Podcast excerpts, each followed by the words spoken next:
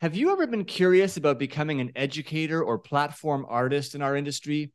In today's episode, we sit down with the incredible Sean Godard, an international platform artist. Sean shares how he overcame some of his biggest challenges. I was the kid that would call out of school if I had to do a public speaking presentation. I was so scared of getting in front of people. I hated being like looked at. Fun stories from his early performance days and I just remember trying to do this education and my first time up there and there was like horse flies like landing on my face and like on the model. So that was my first experience. And if you can get through flies landing on you and still try and hold a good composure, then you're good. But most importantly, a ton of key learnings and advice for anyone already in or thinking about the education and artist path. There are so many gems in this episode. I can't wait for you to hear Sean's story.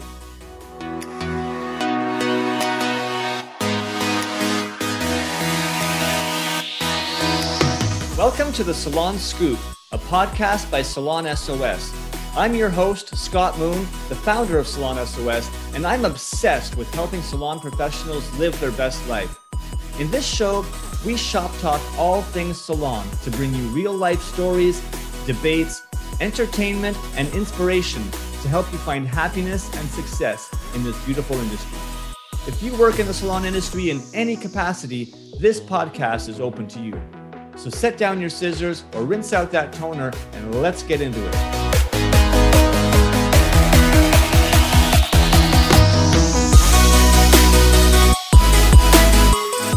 Hey there, everybody. Welcome to another episode of the Salon Scoop podcast. Today, we have the pleasure of getting the scoop on the one and only Sean Godard. This is going to be a super fun episode. I'm really excited uh, for this and to kind of be able to catch up with you, Sean. I actually had the pleasure of knowing Sean way, way back when he wasn't famous at all. Uh, he was just a regular, regular stylist. Um, I don't even know, Sean, if you remember, uh, you were working on a salon in Toronto and King Street West. Do you remember the name of it?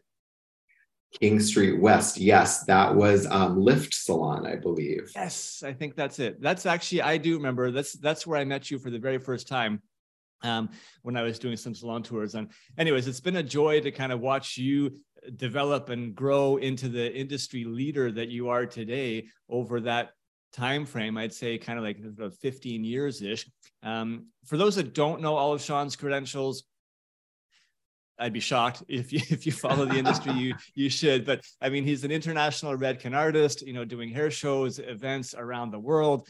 Uh, he's if it's a major hair show going on, you can pretty much guarantee that Sean is one of the uh, you know lead facilitators of that uh, of that event. He's been a color genius throughout his career and a staple at the Redken Exchange in New York. And of course, he's got a NAHA trophy uh, to his name, several finalist finalist appearances, and you know does a whole lot of everything else in between. Uh, Sean, it's it's been amazing to know you and to really kind of work with you for so many years, see your see your journey, and I just want to thank you so much for being on our show today. Yeah, thank you so much for having me. It's always good to reunite with a fellow Canadian crew. Yeah, absolutely, absolutely. Well, Sean, one thing that we um, we like to start every single one of our episodes with is a SOS signature question. So I'm going to hit you off right off the bat with if you could do any celebrity's hair that you have not done yet, who would it be and why? I love this question. I get asked it all the time. My answer, if anyone follows me or knows me, I'm a huge Mariah Carey fan. We call ourselves lambs in that world. So I would love to do her hair. And I'm working on that connection. You know, Tracey Cunningham, our friend, does her hair. And I keep telling her on the side, I'm like, if you ever need me to hold foils, I will be there in a second. Uh, amazing. Well, that would be so much fun. Well, make sure that you uh, let us know when that happens because if you put it out there, right, and you start manifesting it, it will uh, it will happen at some point. So um, until she blocks me from texting her about doing Mariah Carey's hair with her, then we'll, you know, I've gone too far. well, then you just find a different angle. so when one door closes, another one opens. Another right? one opens. Awesome. Sean, we want to give our listeners a real sense of sort of what it's like to go through the educator artist journey. but I like to always start just by asking how you got into the industry in the first place, because everyone's story is is so unique. So, how did you first decide that you were going to be a stylist? So um, it was an interesting journey. I think the fastest way to explain it is that, uh, like a lot of people, I didn't know what I wanted to do at first, but I knew that I was creative. And I found myself always doing friends' hair in high school, um, just kind of for fun. I loved going to the salon and seeing what was happening when girls would go get their hair done. Uh, I'd go back and try and do hair in the bathroom with whatever products I could find. And, you know, the results were okay. We're teenagers, whatever. Um, fast forward when it was time to figure out a career, I knew that I wasn't in the uh, academic world per se, that it was just going to be something creative. But, you know, at the time, being a hairstylist was very much still not, and I know still to some people it's not thought of as a career, but like at the time, it was really not something that you would consider going into unless you were like, you know, a stay at home mom or you got a family. It wasn't thought of being like a, a booming career where you could make money. So um, one of my friends actually got into doing hair. I went into hair school at Hair Design Center in Nova Scotia. That's where I started. And he was like, it's really fun. You should consider doing it. And so the reality was, I had to um, get into something very fast that I could support myself in. So hair school is a shorter period of learning than a lot of other things. So I jumped into it with like, what do I got to lose? It was something that I was interested in, but let's see how, with training, how far I can come with that. So that was kind of what got me in the door. And honestly, after that, there's there's been no looking back. Just been one thing after the next. Uh, yeah. And yeah. when the when would you say that you decided that you wanted to go down the the educator artist path, and what was that trigger for you? So there was a few things that brought me to that world. Um, one, I never would have expected that I would be here um, because I was actually, believe it or not, shy, um, kind of soft spoken, didn't really put myself out there in the way that I do now. Stop, so at the stop, I, stop, yeah, no I, I was the kid that would call out of school if I had to do a public speaking presentation. I was so scared of getting in front of people. I hated being like looked at. I know, lol. Um, but you know, things have changed with training, which we'll probably get into as well. But um, I think the thing that got me into it was when I first left hair school and started at my first salon, I realized really quickly that um, education was key to my success as a stylist. And I had a lot of great opportunities with the people that I was working with in the school that I went to to push me into those opportunities and realize that world even existed. So um, I realized early on also that education's expensive too. So the thing was, I'm like, well, if I could get involved with this company, then they're going to educate me and I'm going to be able to get opportunities by volunteering a lot of free time to shadow um, my men who turned out to be mentors um, and get all of that education for free and then ultimately be able to add that to my tool belt but i want to share one key thing about how i did get discovered let's say it was with one of my sales reps in the salon actually a full-time uh, educator that was in my salon she came up to me and was like i think you'd be really great doing uh, being an artist and i was like me no like there's no way i'm never going to get up in front of people. Me? And uh, she was like, no, we, we train you. Like you go through a whole process. And she explained how the Redken artist training uh, really worked. So it was with her belief that ultimately got me my foot into the door. Um, and yeah, I can't, I can never look back now. Yeah, sometimes other people are going to see something in us that maybe we don't see ourselves, right? So Exactly. It, it kind of uh, sometimes takes that push, but I think what's important is that people are at least open to those possibilities. So when somebody does come and present you, you know, with a uh, an option and an opportunity, that you try to be as open as possible to let yourself experience those because you never know where it could lead right and you're you're a prime example of that you know one one little uh you know one little question like that from your sales rep uh, that kind of leads you to take one step to maybe like you know try something for the first time and then you know look at where you are today so um, the paths can be uh, can be abundant for anybody out there who's you know open to uh, open to try different things i'm curious to know from your opinion and having been you know in the uh, educator artist world for so long now. You see this as well as I do. Why is it that so many people sort of glamorize and want to become educators and stylists, right? It's like people idolize, you know, you when you're up on stage and, you know, other, you know, other big artists. And it's like, oh, I want to do that. Like, why do you feel that so many people want to become educators and, and stylists? And is it all that it's cracked up to be? So there's a lot of roads in this conversation, but the first one that comes to mind for me is really that um, I think about why I saw it as being glamorous. And now I won't lie, are there times where it feels glamorous? Absolutely. Is it amazing to go somewhere and people are excited to see you and want to say hi to you? Of course. But the non-glamour side of it would be that you're you know you're literally traveling every single weekend sometimes. Um, so you're missing out on pretty much any home life that would happen whether that's relationships family birthdays you name it. You kind of have to be available then to go do whatever you signed up to be doing. Um, so a lot of the your personal life takes a backseat so you have to be aware of that. But when i thought about it what was glamorous to me was really the thought of being able to travel around. At the time i hadn't been been to a lot of places. You know, I was from the East Coast. I moved to Toronto. Canada was like kind of most of it.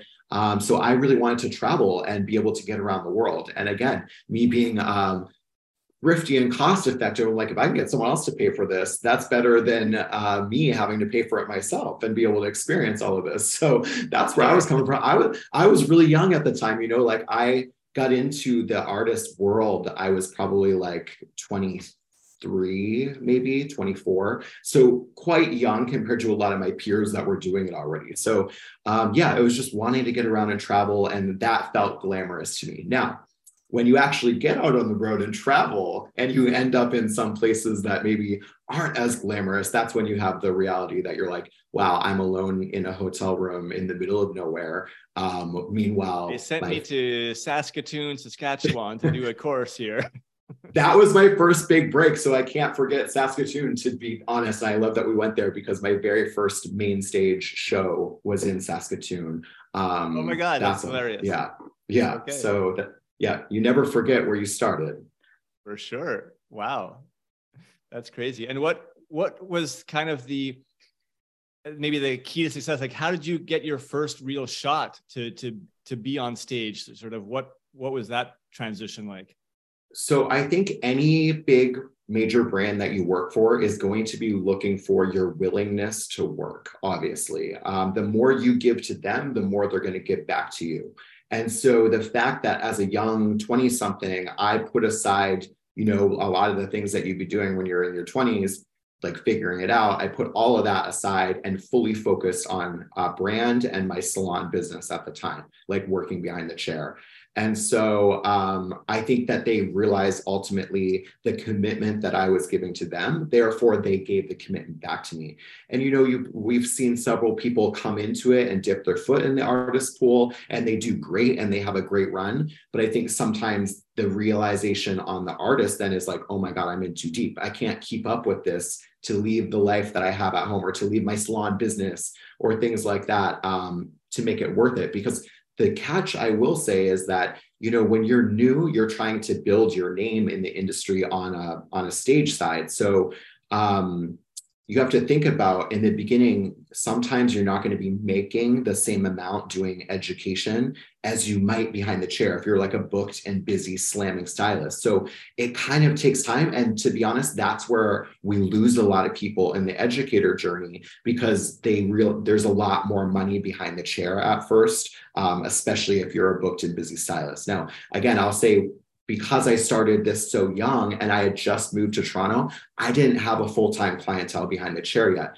So for me, being able to work part time behind the chair and then assist and volunteer and take the opportunities, even though it might not have been paying a lot of money, it was still able to help me get by and get me to the level that I'm at. So you do have to make a decision is behind the chair going to be my priority, or am I trying to get my foot out the door into other um, opportunities?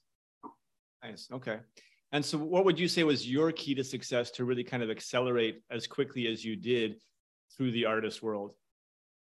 Um, I think the big key, obviously, is like your return on investment we call it. So it's like if redken being the brand that i'm with invest in me to put me in these opportunities like at the um, main stage show at saskatoon aba or in someone's salon that's one of our top accounts if i'm not performing on my end and they're not getting great feedback about my presentation or what i taught them then i think that's really what helps you excel. And for me the the easiest thing about this and i realized it very soon on was as an educator the the more and basics not the word the more you can simplify um, what people do every day behind the chair, the better you will excel. And I think there was a time when educators would go out of their way to try and do, you know, something that was really crazy and really wild because some of that is your own ego of you trying to say, look, I'm a creative hairstylist. This is what I can do.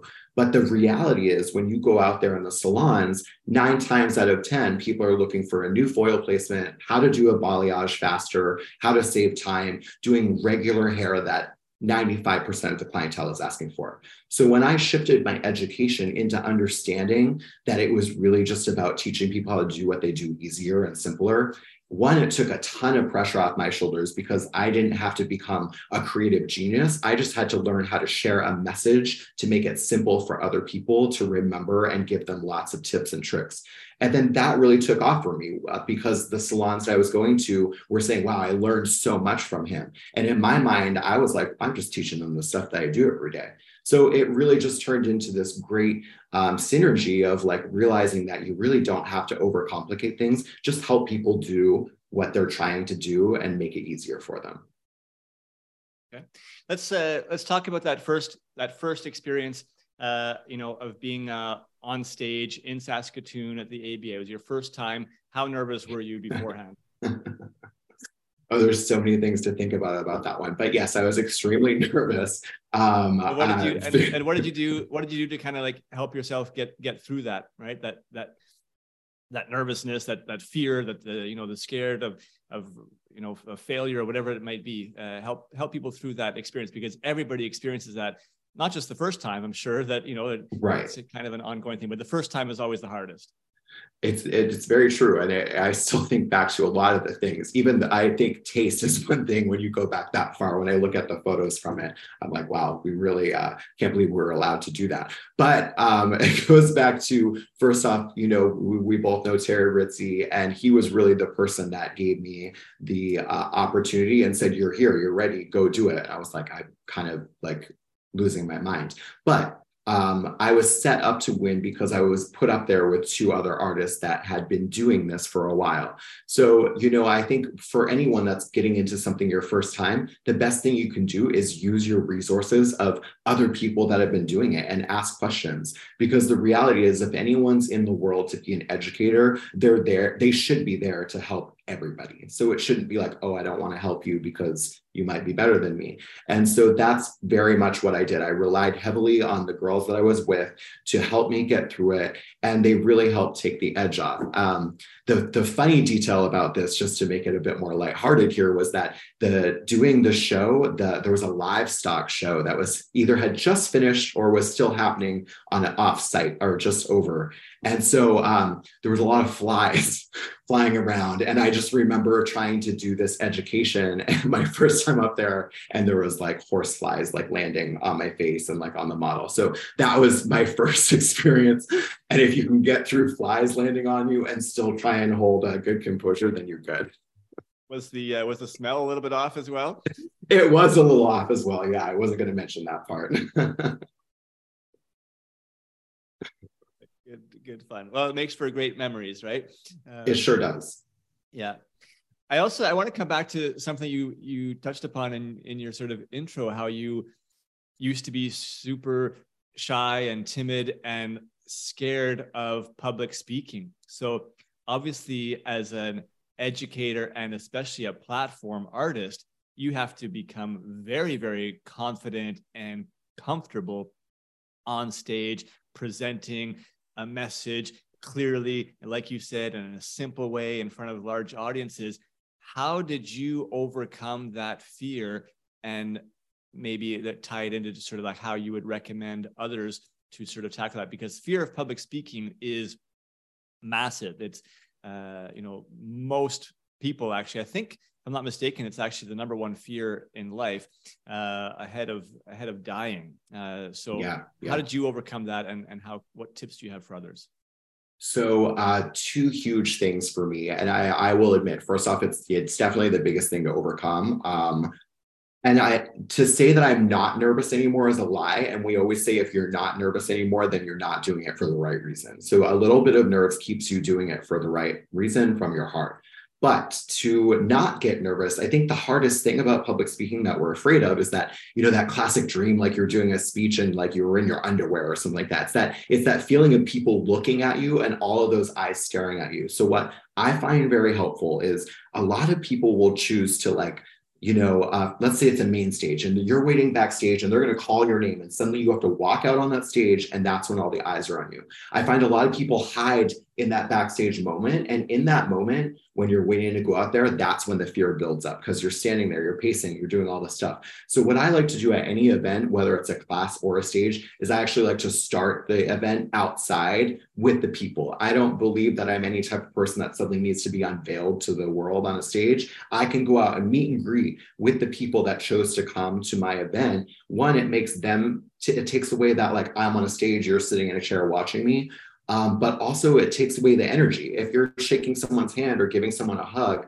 all of your nerves are then like kind of bouncing around the room then at that point. And you've broken down that wall of like there's going to be this big moment where suddenly i'm going to come out and be unveiled. You've met half of them already. So i find that's what works best for me. Uh, but i will say the moment leading up to it once i've done all that and then I get backstage waiting for that big moment. Um, I do need like just a moment by myself. Sometimes if there's a team around, I'm like, guys, I just need to be here. And all I tell myself in that moment is just to be myself. The message is already in my head. If I didn't know it, I wouldn't be um, invited to speak there. And just reminding yourself those things when you hear your name, you walk out. And it's I, the best way I can say it is it's literally showtime because it's almost you are acting in a way if you're not naturally that person. So what I mean by that is like when I get up there, if you consider it like you're doing a play or something like that, even if you're not naturally that animated of a person or that out there as a, of a person, allow yourself to feel like you are because you're on a stage, and a stage is for being grand and being bold and and uh, holding an audience. So I think when I started to think of it as putting on this act, and I don't mean that with like my person, you know, I'm a nice person and the way I am up there is kind of the way I am, but it's an amplified version of what I would be. And so if you can think about it that way, like you're almost taking a hat off and putting it on when you get up there, that's the best advice I can give you. Very nice. Love that. Cool. Hope everyone is taking uh, taking some notes here. Um, I also I want to touch upon this because I feel like you were one of the first in what I saw from my perspective as a wave of Canadian artists that started to emerge on the international scene. Um, and what I'm curious to know what you feel sort of triggered that uh, and how you feel that your journey has maybe made it easier for Canadian artists specifically to have those opportunities now at the international level. So I think it's uh, it's interesting point to point out that we have to call out as well is that this was all before the time of the influencer. Actually a lot of this was before even social media existed. So yeah. the journey that that i had and a lot of my fellow artists that were speaking about we were doing this on a very different um, route than the way it's going now. So to answer that question it's like it was kind of like i I kind of broke through um, the US side of things, if you will, by opportunities that I had of assisting a lot of the US artists, specifically when we had opened our academy in Toronto. I lived there, I was available to come help out every weekend. And I was like, yeah, I'll volunteer, I'll volunteer, I'll volunteer. So by working with all of those people, when I finally got to work with like the Sam Villas, the Chris Sorbys, and the Chris Barans, I was on top of mind for them when they needed support to come in and do something like a symposium in the US. Um, so that was kind of my first big break was getting asked to work backstage at Symposium. Um, and like anything in this industry, it's all about connections. So myself being smart about that, once I got in the door, so to speak, then you want to meet everyone that's responsible for making decisions there, introduce yourself, make sure that you do the best you can, and hope that you get asked back. So it kind of opened the door and i guess hopefully my good behavior and good example um, made them allow or made them realize that we have a lot more talent up there up in canada and i think that's the the key thing that was happening in this time was that we had so much and i, I not had because i do believe still that canadian stylists are more talented than some of the other ones. I'll just say that. Um, we have a lot more uh, really, really great stylists in Canada. Um, and so it's easier to stand out i think. I think a lot of the times canadians think we that they don't stand out but the fact is it's easier to stand out being a really strong stylist there um, to be able to get your name out there and to be able to cross over. So you're right. After i did it there was several other artists that were able to come in and join the squad and really have a great representation of canada on a global uh, redken scale do you think that it's easier today with you know all the uh, digital means and you know social media channels that exist? You find that that makes it easier for people to get noticed or harder because there's so much more competition? Yeah it's it's a tough one now. I think that if you are really um, to do social media well you really have to love it. And so if you love social media and you're willing to then give that your all I think that it is easier because you know all the tricks and how to get yourself out there. Maybe you had a following already because you love social media so much. However, if you're on the other side of things, and I'll put myself on this this line, you know, I'm not no uh, spring chicken no more. And like when when I started, social media wasn't even a thing. So my friends and I that are of my age demographic are always joking about how we signed up to do hair and now we're signing up to like do TikTok dances and like record and be videographers. So right. it really has added like a whole other world to it. So I think if you're good at it, it gives you a, a good opportunity. If you're not so good at it, it can pose some challenges. Specifically, the biggest challenge is that nowadays most brands aren't um, growing talent the same way that they did before because the fortunate or unfortunate part of it is that everybody's looking at what kind of following do you have or what is your social media content at least even if it's not follower based um, and are you active on it? And it, i think the reality is it's just a new currency in our business and even if you're not a master of it, um, it's never too late to get into it, get someone to help you on it, to figure it out, to how you can use it to grow your business the way you want to. So if that's as an artist, my recommendation is that you need to start filming tutorials, um, education content. If it's to grow your salon business, obviously we know it's post that kind of stuff like your before and afters and all that. But if you're looking to get into the artist world or teaching, you want to start focusing on what you can teach on your social media so that when you end up meeting with a brand, they can see what you're all about and what your style is. Yeah, because it kind of becomes your portfolio, right? Whether you're Absolutely. whether you're a whether you're a stylist, you know, in a salon and your target market is, you know, actual consumers to come in and have their hair done, your social media, what you're putting out there is your portfolio of work to showcase to potential consumers. If yes. you're on the educator artist side, you know what, you're putting out a portfolio uh, obviously towards other stylists but also towards you know the decision makers who are potentially going to invite you to to do education and to do shows uh, you know because that's how you can kind of showcase what you're what you're capable of so you know if you're out there today and you're still not you know super active uh, i think what sean said is you just consistency is you know probably the most important you just have to start putting yourself out there. You don't have to be perfect, you know, right off the bat, and nor should you wait until you feel like you're an expert before you start. You know, that's uh, certainly a tip that I would provide is you just have to start and you're going to kind of evolve and grow and become better and better by actually doing it and it's the same as you know pretty much any skill that we're learning in life you know you have to just practice it and you'll you'll just keep getting better and better Sean, I want to talk a little bit about your social media uh, while we're on this topic because you clearly don't just post for the sake of posting. Like it's there's some strategy behind it. Uh, can you share with our listeners what is your sort of intention or the purpose behind your content that you're putting out there? Yeah, absolutely. So um, uh, let's talk about two sides of content. So there's the feed itself, so what you're seeing on the grid. And I think one thing that comes with that, if you're hesitant about social media or maybe not as on board as others, is it's almost the same fear we talked about with public speaking. You're putting yourself out there to everybody to see. So I'll admit, even for myself, I used to get very concerned with what that feed looked like. Did everything match? Did it look pretty? And the reality is that was the way Instagram was when it was more photo based when it first started. Nowadays, it's not about that. It's just about getting stuff on there. Don't overthink it. And that's still something that I struggle with being a bit of a, you know, I want it to be as perfect as possible. But more recently, I've been playing around with just putting things out there that are not even necessarily new. And that's a key thing also. Social media doesn't have to be what's happening right now. You can reuse clips and content from many things that you've recorded um, to edit into something that is going to go out and ends up being maybe will become viral. There's this one video that I keep posting every year or so, and it was my first thing to actually become viral. And it was this you doing a finger wave with the curling iron.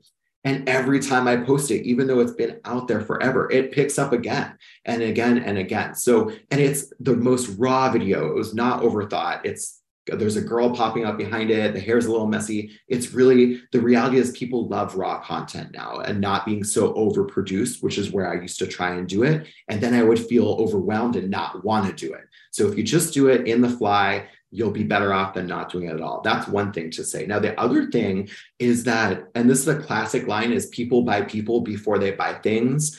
We all know that line. And I think sometimes uh, there used to be this thought that your social media, if you're a professional, that you never showed anything of your life. It was like, this is what I do, and this is how I do hair. I will tell you that that those times have changed more people are interested in me and then sometimes the hair that I do. Um, so it's interesting to think about. So this is where stories come into play. Um, if you want to, my advice is if you want to show personal life, do it. Because when I follow people, if I just see a page that's all a bunch of back of heads of pretty hair, um, I'm not that into it because I see a lot of pages with pretty hair. I'm a hairstylist. So I want to it's kind of boring. So I want to know a little bit more about you. I want to see at least even who you are. Sometimes I scroll people's pages and I don't even see a face of who the artist is that's doing all this beautiful stuff. So definitely show yourself and use stories for that. It's a great way to be personal. Um, and stories help so much with engagement. And I'll leave it at that. Engagement is key. You can't put stuff out there and not reply to everybody. Um, so the engagement is what helps your numbers grow. So when people are commenting on your stuff, you got to be ready to comment back quickly. That's what algorithm is looking at. Are you engaging and being social? You just put stuff up there and you're not engaging, well, one, people will stop commenting on your stuff and following with you,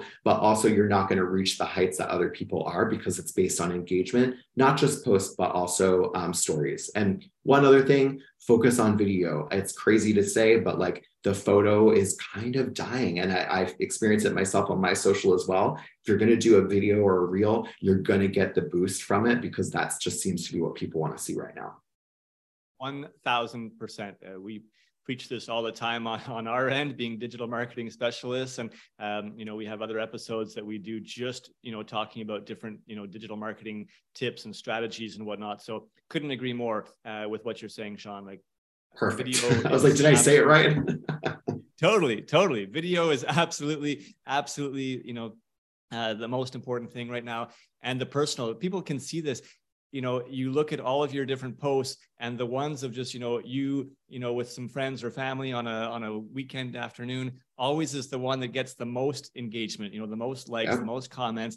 That's just the way that it is because people are on social media to be social. That's why it's called social media. And you know they they like to just kind of see the updates what people are up to and that kind of human connection that's what you actually will engage with it's nice to see you know nice education and nice photos and you know nice work and that you're going to see but you might not engage with it as much. So uh, you definitely want to put yourself out there um, uh, you know with uh, with your content.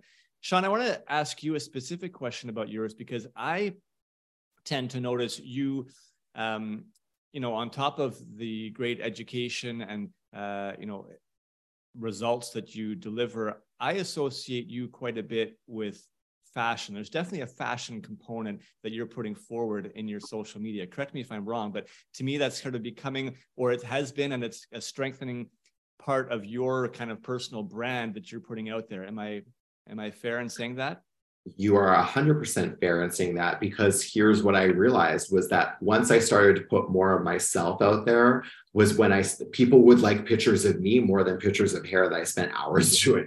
So I was like, okay, well, this is easy. I like fashion. I like getting dressed up. I already have all the fun stuff that I, the clothes. So why not make some documentation of it?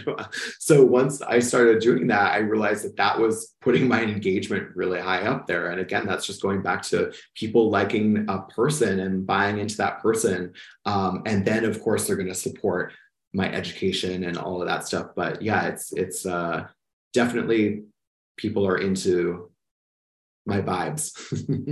yeah, and see, then I think, but that's what you also kind of want to think about. What's going to make you a little bit unique, right? A little bit different, because otherwise, everybody's feed just looks like you know picture of hair picture of hair picture of hair picture of hair so uh, you know it's nice to sort of find the thing that you are passionate about and you know don't be shy to kind of share that a little bit with the world. And that becomes what makes you a little bit unique uh, and will actually increase the attraction you know to your to your profile to your content as a whole. So anyhow uh, i think those are great uh, great insights uh, on the sort of digital social media front. Let's just come back a little bit. You we've talked a lot about canada but you obviously you know now live in New York. You moved there several years ago. When was it that you moved to New York, and what was uh, what was your main motivation for moving there? Yeah, I moved in 2016, and um, by that point, I had already been working at the Redken Exchange in New York for maybe like seven years at that by then. So um, I had been coming to New York so often for like a week at a time, two weeks at a time, that um, and you know my life in Toronto where I was living was already on the road. So by coming to New York more and more, one it was so close, but it was taking away more and more time of the few times I was actually in Toronto and not you know all across Canada. So my point in this is that life started to um, happen more here for me. I started to make more friends in New York City. Obviously, the brand is based in New York City. And I just knew that um, it was always something that I wanted to do from starting in Halifax, which we would consider a smaller city, and then going to Toronto. You know, that was, um, it was hard, but I did it and I got through and finally worked my way up. And I, I don't know, I guess I was just like, let's try this all over again, like one more time um, and see what we do. And I think I was very nervous in the beginning because I knew that I was going to be taking a risk from leaving my job be- part time behind the chair to guarantee that's that client income that we all know and love and then my part-time education i was risking that all to come into this market having no idea if i was going to get booked um, I wasn't going to be working in a salon. I knew that was a choice I was going to make, that I was going to commit myself fully to education and editorial photo shoots and things like that. So I didn't want to get tied up behind the chair again. So I was really taking a risk of will I will they like me? Will the, will these people book me down here? And I'll tell you before I even before I even fully lived here, I was already like booked out for that year. So that made me realize that um, I had made the right choice and that things were going to be going good here. And I think that if anyone is familiar, like, you know, obviously there's a lot of differences between the US and Canada with, with everything. But one thing I will say is if you come to this country with the willingness to work hard, you can run circles and laps around people. So, um, you know, I'm just like, if the opportunity is there, I'm going to come and grab it. Watch out, Team Canada. go, go, go, go. Sean, we're going to start sort of wrapping up here. I just have a couple of couple of questions left. What's what's one thing that you're maybe most proud of in your career so far? Oh, I mean, there's two two sides to that for me. I know you asked for one, but I can never just pinpoint it. One thing it would be the winning. Question NAHA. not clear enough. I know. Okay, one thing: winning NAHA. Winning NAHA this last year was something that I worked really hard for. Um, I had won one previously with a team, which felt great, but I wanted to win one on my own. So getting that last year was definitely the the biggest thing. Nice. That's fantastic.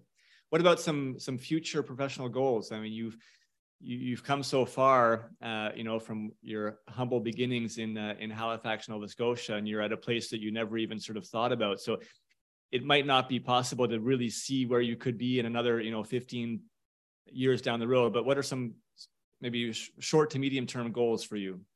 Yeah, short term goal. I'm really trying to work on more um, celebrity clientele. I think it's it's fun. It's something that I like to do. I'm obviously obsessed with pop culture. So um, the last one that I had recently was Lindsay Lohan, which was amazing. Um, and I seem to have gotten myself in a Reds um, world. So I'm actually I can't say who it is, but working out something with someone that's extremely extremely famous, um, also a redhead that I'm hoping comes through as well. So getting some more celebrities in the near future, what I'm trying to work on. If we talk about long term down the road, that's where I really am still doing some mapping and planning on how to really it's kind of at the point to be strategic with what I'm doing and how I'm utilizing my time out there. So I'm just trying to figure out exactly what that's going to look like. Um, but this year, it's definitely just getting back into the world. I think, you know, we're finally open up again fully and uh, wanting to be able to get out there and do more international. So I have a few um, key international countries that I'm going to this year that I'm really excited for as well. Very cool. All right, we are going to wrap up uh, wrap up today's show with one more SOS signature question for you, Sean. Um, what advice would you give your younger self if you were starting all over again in the industry? And therefore, obviously, kind of you know advice that you'd give to younger stylists today out there. Yeah, I think the biggest thing would be to not doubt yourself. And then the reminder of the classic line, which is like fake it till you make it. Both of those things come in very heavy hand in hand to me because I think as a younger stylist, I doubted myself a lot um, especially when it came to my age. Being younger made me feel like I wasn't going to be as good as maybe somebody that was older or someone had that been doing it longer. And so I found very quickly that if you just have the confidence and fake it till you make it, you're going to get there eventually. It's just all about how you carry yourself and how your confidence guides you through it. Love that great uh, great message and uh, a great way to wrap up this conversation today Thank you so much for being here, Sean, and giving us the scoop on your amazing experiences and journey so far. If people want to connect with you on social, how can they find you? Yeah, you can find me on Instagram. It's at Sean Godard, 1D, G O D A R D. Easy as pie. And as a listener, if you've enjoyed this episode, we encourage you, you know, feel free to re- reach out to Sean, but also, you know, share this with at least one other industry professional that you feel could benefit from it. Maybe somebody who's, you know, in the educator artist path in the early stages or someone who's considering it. Uh, you know, let them listen to, you know, some great advice and insights of someone who's, you know, gone down the path. I think Sean has shared some really, really wonderful advice and just kind of key information to to consider to make sure that you know and to see if this is really the right path for uh, for you or not. So thank you again, Sean, uh, for being here with us. Uh, really, uh, really appreciate that, and look forward to seeing you uh, as you continue your incredible, uh, incredible career. it's it's great to great to follow along. Thank you so much. It was good to see you and catch up.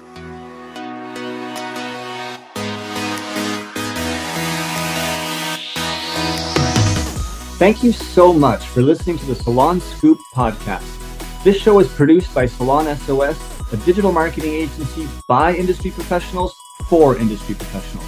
If you want simple and affordable solutions for any of your salon marketing needs, such as websites, client loyalty, Google search rankings, social media, or more, come visit us at salonsos.ca or on Instagram at salon.s.o.s. If you want to hear more great episodes like this and help us continue to bring the industry content, it would mean so much to us if you would support us in one of the following ways. Share this episode with just one other industry professional and either rate our show on Spotify or write us a quick review on Apple Music. We want to hear your feedback. If you have follow up questions or ideas for future episodes, please reach out. DM us on Instagram at salon.s salonsos.o.s or hit us up on our website at salonsos.ca. Again, thanks so much for listening. Now go get your hustle on, keep smiling, and we'll catch you on our next episode.